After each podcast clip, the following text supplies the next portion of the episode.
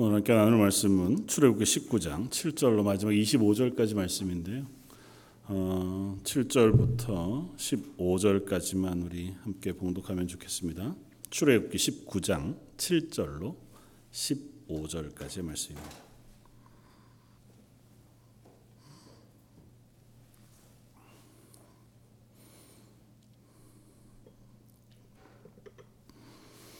자, 였으면 우리 한 목소리 같이 한번 봉독하겠습니다.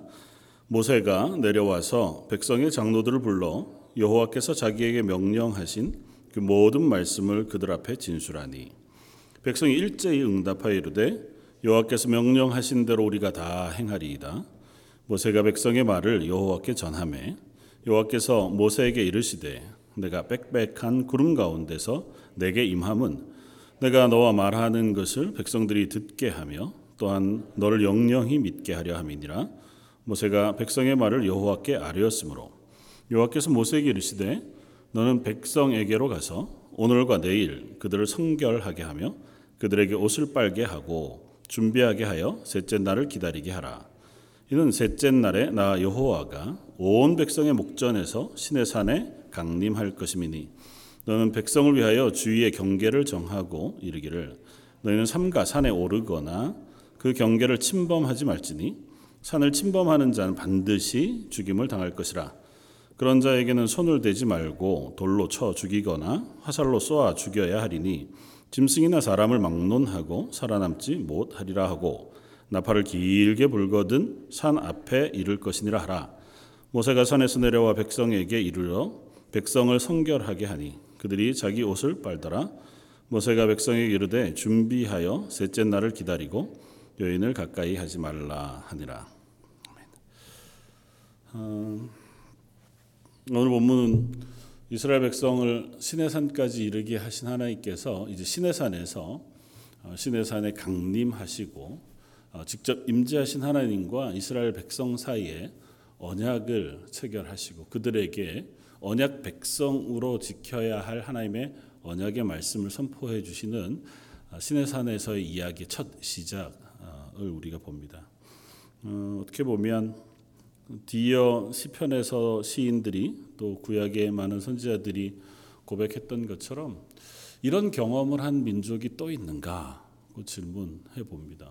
그러니까 뭐 한 개인으로 어, 하나님께서 직접 임재하시고 만나시고 환상 중에든 아니면 또 다른 방법 이상 가운데서든 어, 만나 주시고 또 그 불러내셔서 하나님의 일들을 맡기시는 예들을 성경에서 종종 볼 수 있고 또 어, 기독교 역사 가운데에서도 그렇게 하나님의 은혜를 입은 사람들의 간증들과 고백들을 우리가 들을 수 있습니다. 그러나 이렇게 아예 한 민족으로 혹은 한 집단 아주 작은 소규모가 아닌 큰 집단으로 하나님의 임재하심을 경험한 음, 사람들은 없었고 또 가시적으로 성경 이외의 어느 곳에서도 가시적으로 임재 하나님께서 땅에 내려 임재하신 것을 본 어, 때는 이것 이외에는 사실 존재하지 않습니다. 그러니까 되게 특별한 본문인 것이 분명합니다. 그리고 이 본문을 통해서 우리가 어, 한번 질문해보고 묵상해보아야 할 것이 있습니다. 그건 뭐냐 하면 하나님을 향한 감각이 무엇이냐는 거예요. 어, 말씀을 준비하면서 그런 생각을 해봅니다. 여러분들은 어떻습니까? 하나님에 대한 감각이 뭐 어떤 것입니까? 하나님 하면 어, 여러분들 어떤 감정이 아니고 감각을 가지고 계십니까? 되게 모호하죠. 뭐 그런 질문 자체가 우리가 해본 적이 어, 없으니 조금 현실적으로 음, 이야기하면 대입해 보면 꼭 그런 건 아니지만 예배하는 것은 하나님 앞에 나와서 우리가 예배를 드리는 거잖아요. 하나님 앞에. 여러분들은 예배하는 감각, 여러분들의 자세는 어떤 것입니까? 지금 여러분들은 예배를 드리기 위해서 올 때 어떤 마음으로 오십니까?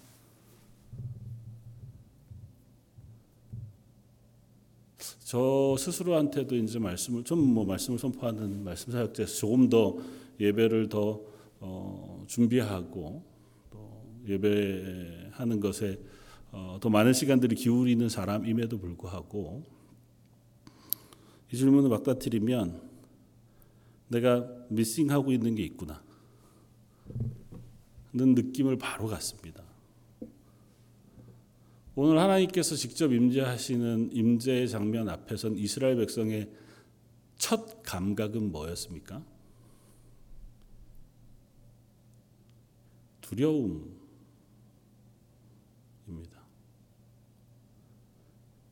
어, 그 두려움은 사실은 왜곡된 하나님에 대한 감각이에요. 어, 하나님에 대한 감각의 가장 큰 두 특징을 이야기하자면 신학적인 용어로 이야기하면 경외 그리고 친밀한 내재. 하나님은 크고 광대하신 분이세요. 그래서 우리가 감당할 수 없을 만큼의 놀라운 하나님이심과 동시에 한없이 우리에게 친밀하신 하나님이세요. 그런데 오늘 본문에서 이스라엘 백성을 만나시는 하나님에게서 오늘 본문이 특별히 강조하여 보여주고 있는 첫 번째 감각은 경외예요. 하나님을 대하는 이스라엘의 자세. 왜곡되어서 표현되어지는 두려움으로만 설명할 수 없는 하나님을 만나는 마음.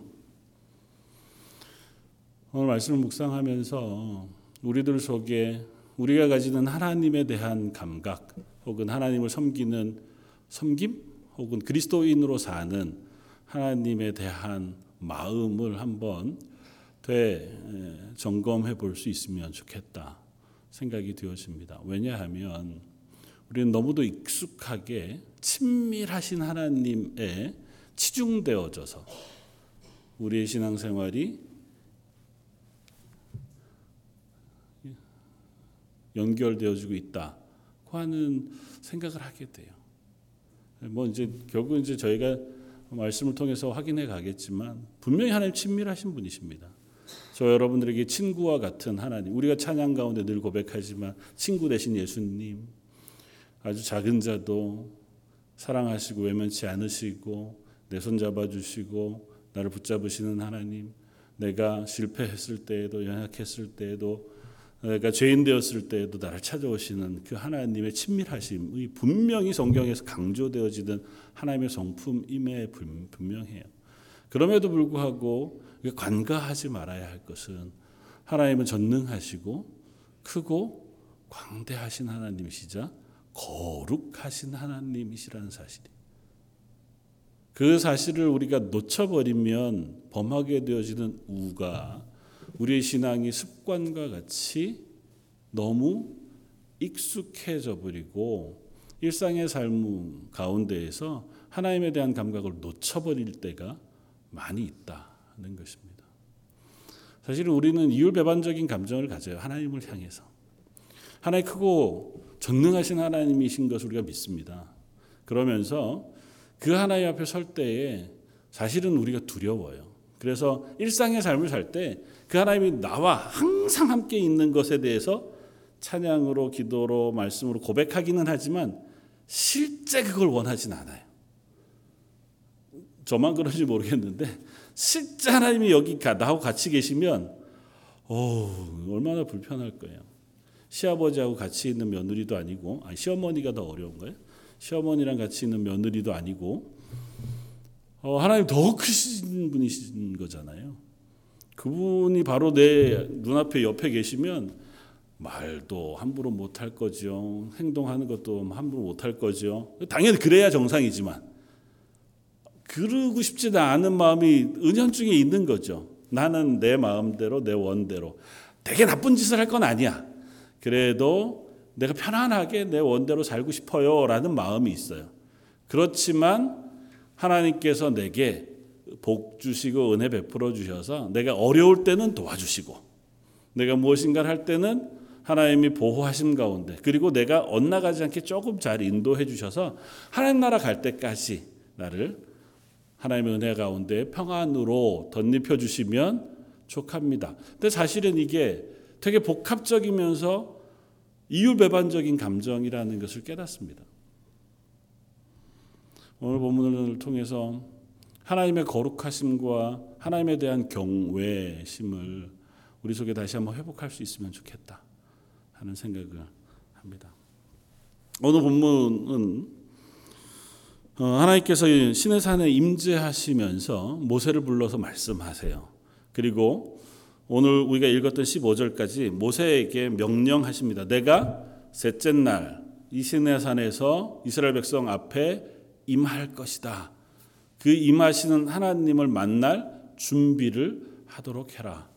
그리고 하나님의 임하시는 장면이 우리가 읽지 않았지만 바로 16절에 이렇게 씁니다. 셋째 날 아침에 우레와 번개와 빽빽한 구름이 산 위에 있고 나팔 소리가 매우 크게 들리니 진중에 있는 모든 백성이 다 떨더라. 하나님이 이제 임재하셨어요. 신의 산 위에 모세와 말씀하시던 하나님이 이제 백성이 눈앞에 볼 수 있도록 들을 수 있도록 빽빽한 구름 그리고 우레와 번개 가운데 이스라엘 백성 가운데 임했어요. 그것을 만나는 이스라엘 백성의 첫 감정이 뭐라고요? 감각이 두려워 떨더라. 이건 어쩔 수 없는 인간의 첫 감정이에요. 이게 하나님을 경외하게 되어지는 하나님의 임재 앞에선 인간의 당연한 반응. 그러니까 우리가 그 감각을 잊지 말아야 합니다. 우리는 하나님 앞에 하나님의 크고 광대하심 앞에 선 사람이라는 것을 잊지 말아야 합니다. 그리고 그것이 두려움으로 표현되어지는 가장 큰 이유는 인간의 죄악 때문이에요. 사실은 첫 사람이었던 아담, 범죄하기 전에 아담은 하나님 앞에서 하나님과 친밀하게 교제하는 사람이었습니다. 여전히 하나님 크고 광대하신 분이셨고 초월에 계신 거룩하신 하나님이셨어요. 그럼에도 불구하고 아담은 하나님을 두려워하지 않았습니다. 그러니까 하나님이 오시는 것, 하나님이 에덴 동산을 거니실 때에 그 하나님을 만나는 것을 두려워하지 않았어요. 그런데 언제부터 그 하나님이 에덴 동산을 거니시는 소리를 듣고 숨기 시작했습니까? 하나님 앞에 범죄했을 때부터 죄가 우리 안에 들어옴으로 말미암아 경외 거룩함을 향한 경외심이 두려움으로 왜곡된 거예요. 근데 당연히 우리는 이 경외감을 두려움이라는 감각으로 느낄 수밖에 없어요. 우리도 죄인이기 때문에. 왜 이 땅 가운데 살아가지만 하나님 앞에 죄상을 받은 그리스도인이지만 여전히 여전 여전히 우리 육체를 가진 죄인이어서 어, 경외 혹은 다른 어떤 표현으로 우리가 표현하기 참 어려운데요. 어, 두려운 게 아니고 놀라운 감각, 뭔가 숨이 막히고 뭐라고 할 수 없는 그런 감각. 저는 사실은 그런 감각을 느껴본 적이 크게 많지는 않은데, 어, 제가 한국에서 그림을 좋아해서요. 인사동이나 뭐 이렇게 그림들을 보러 가끔 다녔는데, 우연찮게 알게 되어진 화가가 한 분 있어요. 문순이라고 하는 수묵 화가인데, 어, 그분이 예수님의 그 형상을 수묵화로 이렇게 그려서 전시해 놓은 것을 보고 대단히 큰 그 감동을 느꼈던 적이 있습니다. 제 아내를 데리고도 그분이 그린 예수님 상이 그림이 있는 정동교회를 찾아간 적이 있었는데요. 이렇게 보면 그 뭐 그림이 주는 것이 정말 한계가 있잖아요.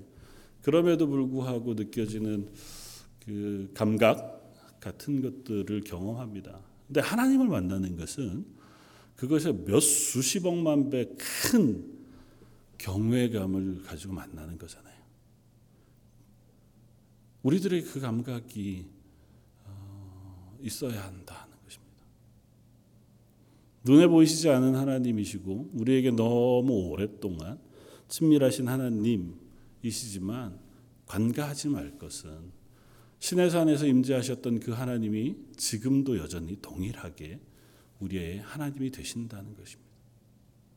그리고 하나님이 그 하나님의 거룩하시고 구별되시며 경외 받아야 마땅하신 하나님으로 이스라엘에게 나타나고 계시다는 거예요.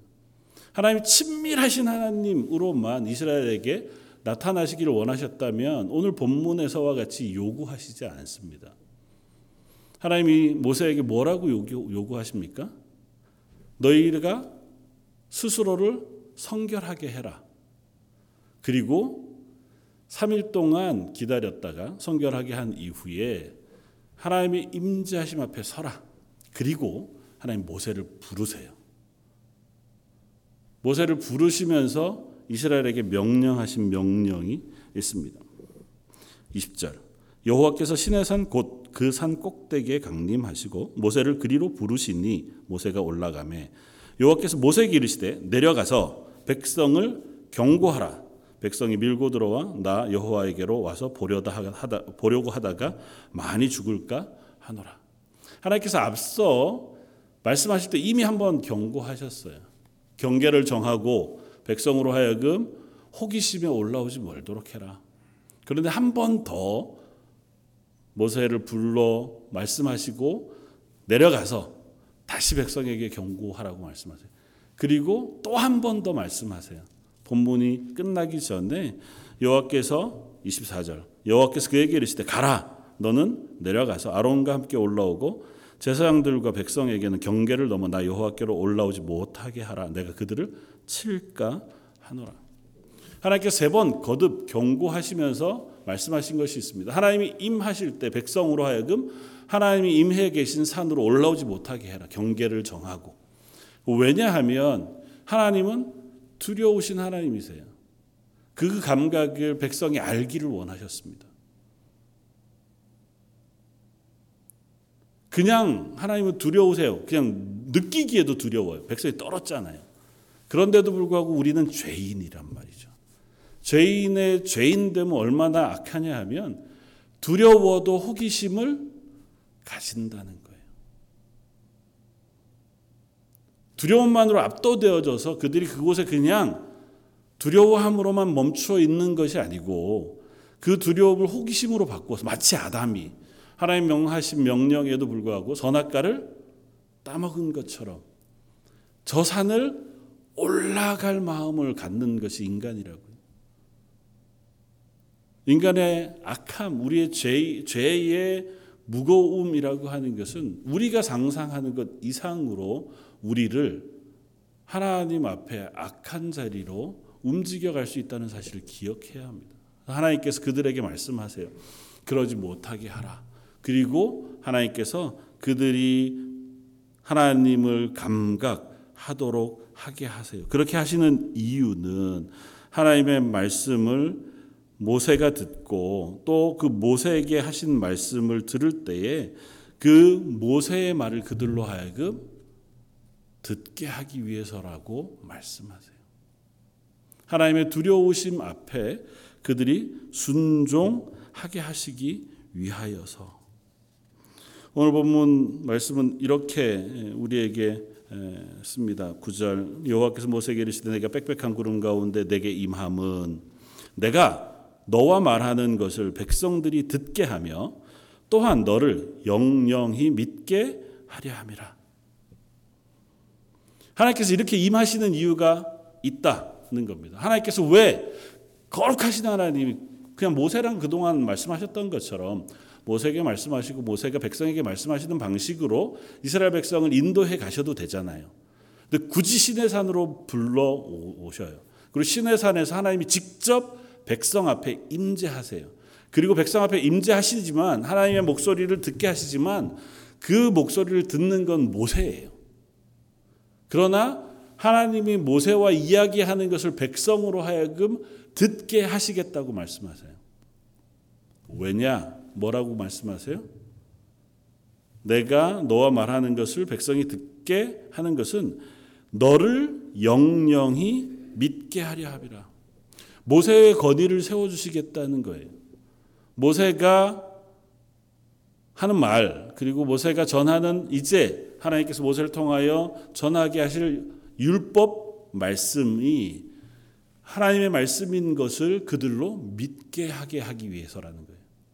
그러니까 그걸 봐야 이스라엘 백성이 그 하나님의 말씀에 순종할 마음이 생길 것 것이라고 하나님 말씀하시는 겁니다. 정리해서 이야기하면 우리 인간의 연약함, 악함은 하나님의 두려우심을 감각하지 않으면 그 하나님의 말씀에 순종하지 못한다는 거예요. 그러니까 하나님을 향해 설 때에 그 하나님이 크고 강대하시며 두려우신 하나님인 것을 감각하는 것은 굉장히 중요합니다. 특별히 현대 기독교 안에서는 그 감각이 많이 약해져 있기 때문에 사실은 중세 시대 때에는 너무 강해서 문제였습니다. 중세 시대에 지어진 성전, 어, 우리가 어, 중세 유럽에 있는 성전의 모습들을 우리가 보잖아요. 어떻게 저렇게 지었을까 싶을 만큼 보기만 해도 너무 너무 크고 너무 멋지게 지어진 그렇게 지은 이유가 뭐예요? 하나님이 크신 하나님이시기 때문이에요. 그래서 그 성전에 들어갈 때 이스라엘 백성은 항상 두려워했습니다. 성전에 제사하러 가기 위해서 그들은 몸을 정결하게 했어요. 성전 안은 구획을 나누어서 이방인들은 어디까지, 여인들은 어디까지, 이스라엘 남자들은 어디까지, 제사장은 어디까지, 대제사장은 어디까지 들어가는 구획을 따로 나누어 두었습니다. 그 공간을 구별하는 것으로 이미 하나님에 대한 경외심을 그들이 경험해요. 그러니까 그 공간에 들어가는 그 행동, 내가 성전을 향해 올라가는 행동 안에 이미 하나님을 향한 경외심을 자연스럽게 가질 수 있게 되었습니다. 그것이 굉장히 큰 의미를 가져요.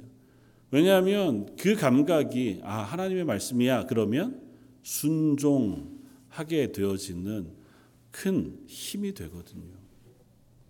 물론 그것만으로 되지는 않습니다. 하나님을 두려워하는 것만으로 이스라엘 백성이 하나님의 말씀에 순종할 수 있었다면 이스라엘이 실패하지 않았겠죠. 하나님 이렇게 세 번이나 경고하시지도 않았을 겁니다. 그냥 두려움 그것만으로 하나님의 말씀에 순종할 수 있는 존재였다면 그렇다면 하나님께 임재하심으로 충분했을 거예요. 그러나 하나님은 모세에게 말씀하세요. 세 번이나 경고하십니다. 또 하나님의 언약의 말씀을 선포해 주셨음에도 불구하고 이스라엘은 그 말씀을 순종하지 못해. 이 하나님을 만났음에도 불구하고 불과 이것으로부터 얼마지 않아서 그 신의 산에서 성막을 짓고 그 안에서 예배하던 아론의 두 아들들이 하나님 앞에 잘못된 불을 가지고 들어가다가 하나님 앞에 죽임을 당한단 말이죠. 성막 안에 하나님을 향한 재단에 예배하러 제사하러 가는 그들이 그 하나님을 두려워하지 않아 실패하여 죽임을 당해요. 그들만 그렇습니까? 광야 40년 동안 얼마나 계속해서 반복하여 그들은 하나님의 두려우심 앞에 실패해 갔는지 모릅니다. 하물며 그 하나님을 두려워하는 마음이 우리에게 없다면 우리가 과연 그 하나님 앞에서 하나님의 말씀에 순종하는 거룩한 하나님의 백성으로서의 삶을 살아낼 수 있을 것이냐고 묻는다면 사실은 회의적입니다. 중세교회가 너무 하나님의 두려우심, 초월성의 강조점을 두다가 그것이 인간의 죄악과 합해서 하나님의 구원을 오히려 인간의 악함으로 사용해 실패하고 말자 종교개혁이 일어났고 그 하나님의 친밀하심, 하나님의 은혜로우신 구원에 대하여 강조하고 건물 외그 외의 재단 혹은 제의를 다 없앴어요. 그러면서 하나님 우리에게 너무 친밀하신 하나님이 되셨습니다. 친구 같은 하나님이 되셨고 예수님은 마치 내 친구인 것 같아 보여요. 그러다가 보니까 예수님과 하나님이 친밀해지고 가까워진 것은 좋은데 그것으로 인하여 하나님을 향한 경외심과 두려움이 점점 점점 옅어져 가게 되었습니다. 저 여러분들이 예배를 하나님 앞에 드립니다. 우리가 고백하기는 하나님 앞에 하나님 존전에 성전에 나와서 하나님을 예배합니다.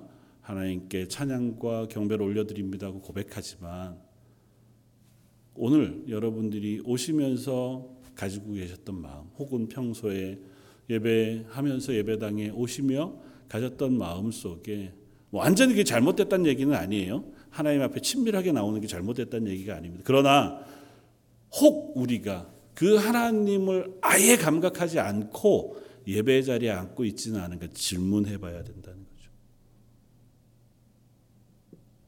우리 모임 안에서 모여서 같이 교제하는 것과 하나님 앞에 나와서 예배하는 게 별다르지 않다. 그 생각되지는 않으십니까? 우리의 자세가, 우리의 감각이? 그렇다면 뭔가 우리가 놓치고 있는 거예요. 눈에 보이시지 않고 친밀하신 하나님이지만 여전히 우리의 찬양과 경배를 받으실 하나님이세요. 우리가 찬양할 때 고백하는 것처럼 높임을 받으실 하나님이시고 거룩하신 하나님이십니다. 아무리 우리를 하나님께서 가까이 내려오셔서 낮은 나에게 찾아오신다고 해서 그 하나님이 하나님의 자리를 잃어버리시는 게 아니라고요. 하나님 여전히 천지 주제시고 모든 생사화복의 주권자이시며 우리를 구원하신 거룩하신 하나님이세요. 그 앞에 서는 거란 말이죠. 그래서 옛날 어른들은 늘 강조했던 게 그거잖아요. 예배 드리러 올 때 제발 몸가짐, 옷가짐 좀 정확하게 잘 준비해서 오너라. 언젠가 제가 말씀드렸지만 저 어렸을 때 교회 갈 때 청바지를 다리미로 다려 입고 갔다고요. 그거가 필요하다는 얘기가 아니에요. 그렇게 하는 행위가 내 마음가짐을 조금은 더 준비시킨다고요. 예배를 위하여 내가 적어도 하루 전날 토요일 날 저녁은 예배 드리기 위한 준비를 하고 잘하고 말한단 말이죠. 주일날 아침에는 적어도 예배 드리러 가기 위한 내 몸과 마음을 준비해서 그렇게 예배의 자리에 나오고 예배 드리기 전에 나와 하나님 앞에 기도함으로 마음의 준비를 가지고 하나님 예배 하자고 그렇게 고백하는 거잖아요. 근데 어느 틈엔가 우리는 그 모든 것이 너무 익숙해져 버렸다는 거죠. 하물며 내가 사랑하는 부모님 혹은 내가 조금 어려워할 만한 어른들을 만날 때에도 우리는 마음가짐을 준비하고 갑니다. 기왕이면 더. 뭐 상견례 자리쯤 되면 훨씬 더 어렵잖아요. 사도어른들 만나는 자리라고 하면 최사, 최대한 격식을 차리고 최대한 내가 어, 예의를 잃지 않도록 그렇게 해서 만나. 뭐 아주 친해지면 좀 달라지겠지만 적어도 만나는 자리라면 예의를 갖추어야 하는 자리. 우리 그렇게 하잖아요. 하나님 우리가 아주 친밀하다고 해도 예배는 공적으로 하나님 앞에 우리의 존경과 찬양을 올려드리는 자리라고 한다면 그 하나님을 향한 우리의 감각을 조금은 정비할 필요가 있겠다는 것입니다. 하나님 이스라엘 백성에게 그렇게 말씀하신 이유가 뭐였다고요? 모세의 말을 믿게 하시기 위함이었다고요. 하나님을 두려워하지 않으면 하나님의 말을 전하는 모세의 말을 이스라엘 백성이 두려워할 리가 없습니다. 모세의 말을 두려워해야 할 이유는 없어요. 그러나 적어도 모세가 하는 말이 권위를 가지려면 앞으로 그들을 이끌고 가나안까지 가며 그들을 가르칠 사람이 모세예요. 하나님께서 모세에게 말씀하셔서 율법을 주실 것이고 모세를 가르쳐서 그들로 하여금 하나님의 백성을 훈련시켜 가실 거예요. 그러자면 모세의 말에 권위가 있어야 돼요. 다시 말하면 모세의 말이 하나님께서 그들에게 주신 말씀인 줄 그들이 깨달아야 해요. 그리고 그 하나님이 어떤 하나님이신지 이스라엘 백성이 구체적으로 경험적으로 알아야 해요. 그래서 하나님이 신의 산에 임재하시는 겁니다. 그들의 눈앞에서 빽빽한 구름, 천둥과 안개 안으로 하나님께서 임하시고 그것을 그들로 하여금 두려움으로 경험하게 하시는 거예요. 아, 하나님 너무너무 우리가 생각할 수 없을 만큼 크고 놀라우신 분이시구나. 저 하나님이 말씀하시면 내가 순종할 수밖에 없겠구나. 광야 40년 동안 사실은 그 경험을 이스라엘 백성이 거듭거듭 하게 되는 것이고 이 모델이 오고 오는 모든 교회들을 향하여 하나님의 백성들을 향하여 말씀해 주는 거예요. 왜냐하면 지금은 하나님이 이렇게 우리 눈앞에 자주 임하시지 않거든요. 우리가 개인적인 인생의 경험상 그 크고 놀라우신 하나님을 눈앞에서 바로 볼 경험이 없어요. 그러니까 어쩌면 우리는 훨씬 더 그 하나님에 대한 감각을 잘 가지지 못할 가능성이 높습니다. 하나님 말씀이라고 해도 그래? 내 생각에는 그렇지 않은데?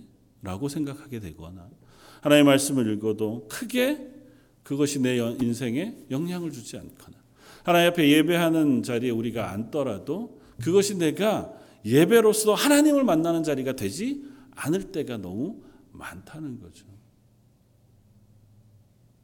저 여러분들이 다시 한번 우리 하나님을 향한 우리의 마음 그리고 그 하나님을 향하여 만나는 우리의 감각을 되새겨보고 정비해 갈 수 있으면 좋겠습니다. 그 하나님을 경외함으로 그 하나님의 크고 강대하심 우리가 잊지 않으므로 그 하나님 앞에 경건하고 구별되어 설 수 있는 저와 여러분이었으면 좋겠습니다. 이스라엘 백성을 거룩한 백성이라고 부르고요. 저와 여러분들을 성도라고 말씀합니다. 하나님 이스라엘 백성에게 명령하신 것 단 하나예요.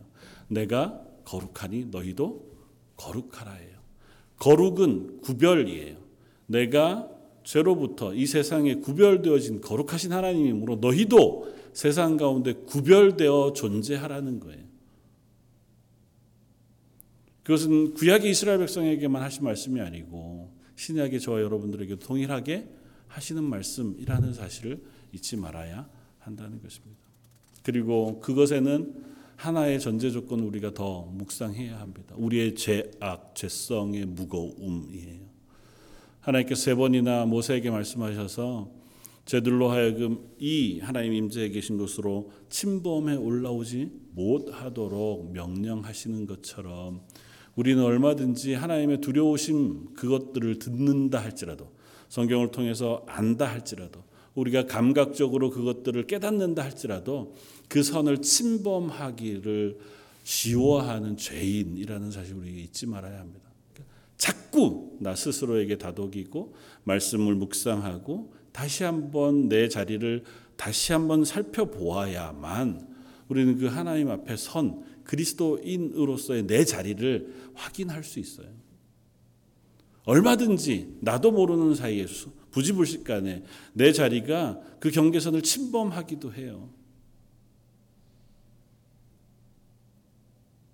우리가 그런 자리에 쉬갈 수 있는 죄인인 것을 기억하는 것만으로도 내가 선 자리가 정확히 어디인지 내가 하나님 앞에 어디에 서서 신앙생활하고 있는지만 우리가 자주 점검하는 것만으로도 우리는 하나님 앞에 조금 더 거룩한 하나님의 자녀의 자리에 설 수 있겠다 생각이 되었습니다.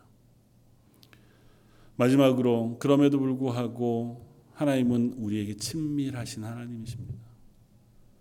참 하나님은 어려우시죠. 거룩하시기만 하고 크고 두려우시기만 하면 그러면 한 하나님만 우리가 두려워하면 되는데 하나님 우리에게 그렇게 하시지 않으셨어요.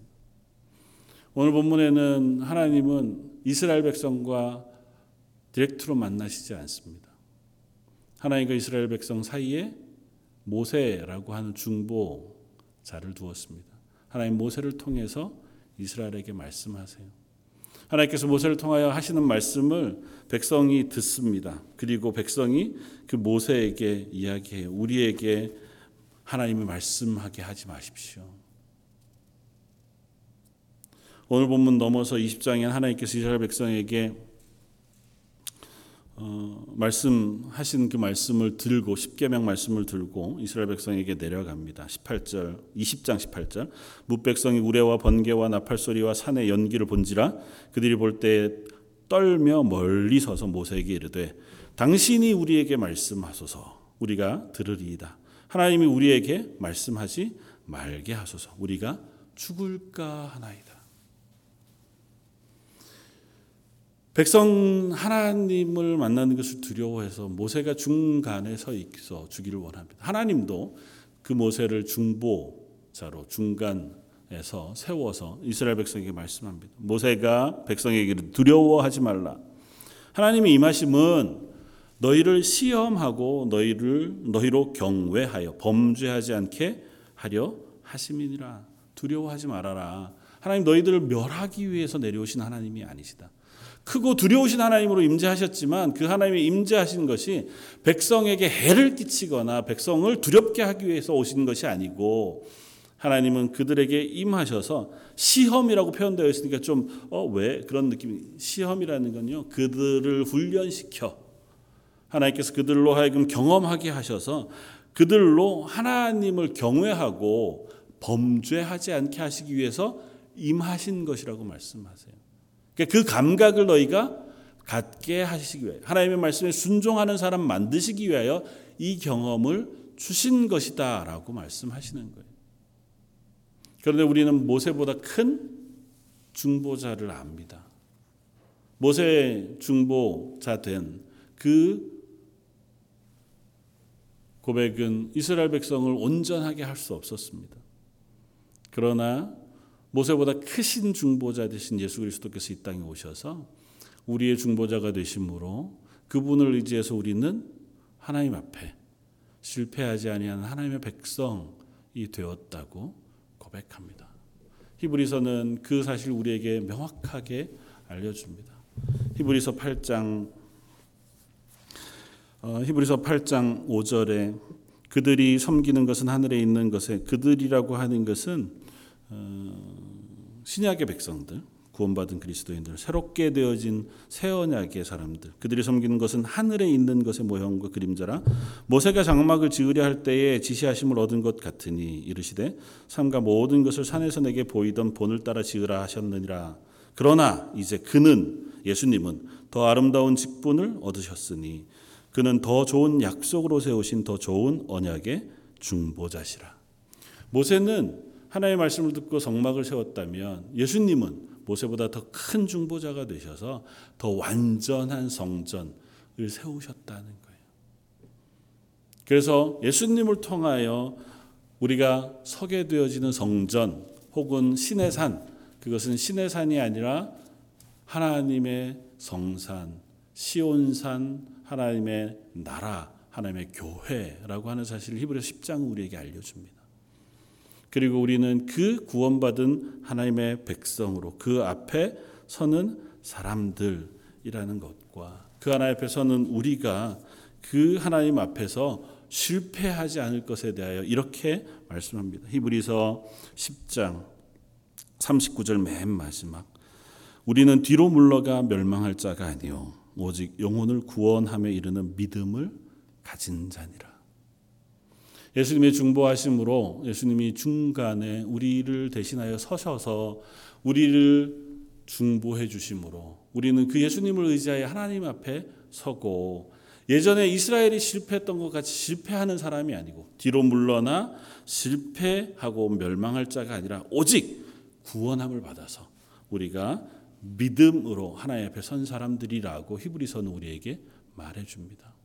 저 여러분들은 그 두려우신 하나님을 감각하며 지내지만 그러나 우리는 그 두려우신 하나님 앞에 예수 그리스도의 중보자 되신 그 예수님을 의지하여 하나님 앞에 서는 사람들인 것을 우리가 기억합니다.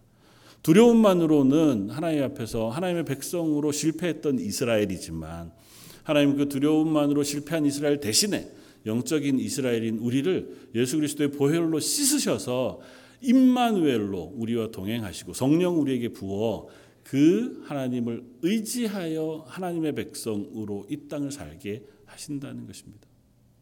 그래서 우리는 그 하나님 앞에 이 두 가지 감각을 다 가지고 살아가는 그리스도인인 줄 믿습니다.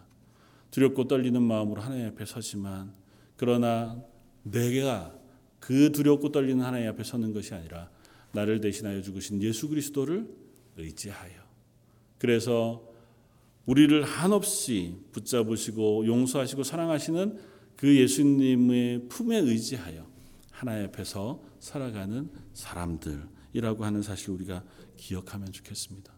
그래서 하나님 우리는 그 예수님을 의지하여 이 땅에서 더 이상 실패하지 않을 수 있습니다. 내 죄악됨으로는 하나님 앞에 설 수 없지만 예수 그리스도의 보혈의 피를 의지해서 이 땅에서 하나님 명령하신 말씀에 순종하는 그리스도인이 될 수 있습니다. 그것이 우리의 고백이어야 하는 줄 압니다. 내 힘으로가 아니라 하나님의 은혜를 따라서 성령의 능력으로 우리가 서서 그 하나님을 향해 나아가기를 원합니다. 하는 고백이 저와 여러분들에게 있었으면 좋겠습니다.